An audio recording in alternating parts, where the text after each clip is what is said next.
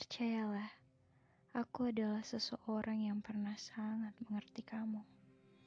Seseorang yang selalu mencoba memahami situasimu dan selalu menyediakan bahu untuk kamu bersandar.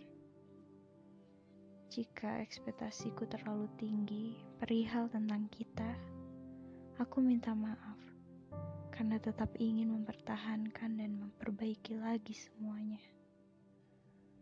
Maaf karena telah memaksakan, padahal kita memang tak sejalan dan tak satu frekuensi.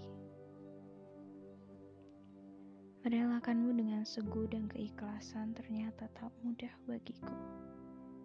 Kini aku hanya lelah. Tolong berikan aku sedikit waktu untuk berpikir. Dan jika pada akhirnya kisah kau dan aku harus berhenti, Ingatlah bahwa setidaknya kamu juga punya peran penting di hidupku. Sebagian lukamu telah mendewasakanku, dan kepergianmu adalah cara Tuhan memulihkan hati dan perasaanku. Sekarang kau bebas berkelana. Semoga Tuhan mempertemukanmu dengan seseorang yang lebih baik dariku.